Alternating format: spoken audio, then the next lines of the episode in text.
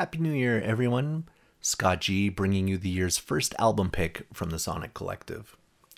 Regular listeners will know we're currently doing a round of live album picks, having already reviewed Darren's Johnny Cash, Scott C's Frank Sinatra, and most recently Nirvana from Alan.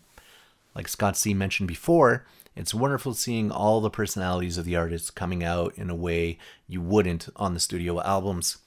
And it's safe to say the true greats sound amazing in or out of the recording booth. So, how did I land on this month's pick? Well, it wasn't easy.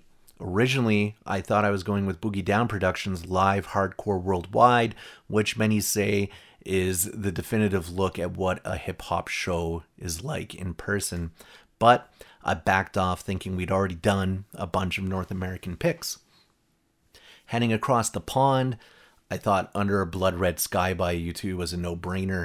It was going to be the main contender, but it wasn't really a long album, and I wanted something that take us to heaven and hell, something that have me shaking all over. That's right, I'm talking about my generation. Ladies and gentlemen, this month's pick is Live at Leeds by The Who. Recorded in 1970, it's the band's first live album it features the entire original lineup of Roger Daltrey, Pete Townshend, John Entwistle, and Keith Moon. Like, wow, those guys are juggernauts on their own. All have great solo careers, and were all in their prime when they were with The Who. It's arguably one of the best live bands in the world. I know I really love them. I'm comfortable Live at Leeds will hold its own against the already amazing live albums we've covered. You're going to get Pinball Wizard, Heaven and Hell, Magic Bus, all your favorite Who songs, along with lots of their deeper catalog. For the review, we're going to be using the 2001 Deluxe Edition, which is about the third recording, but it's the first one that included the entire concert set list.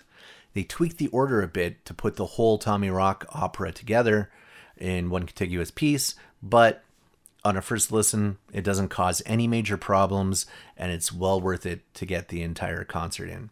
So, these guys could really rock a stadium.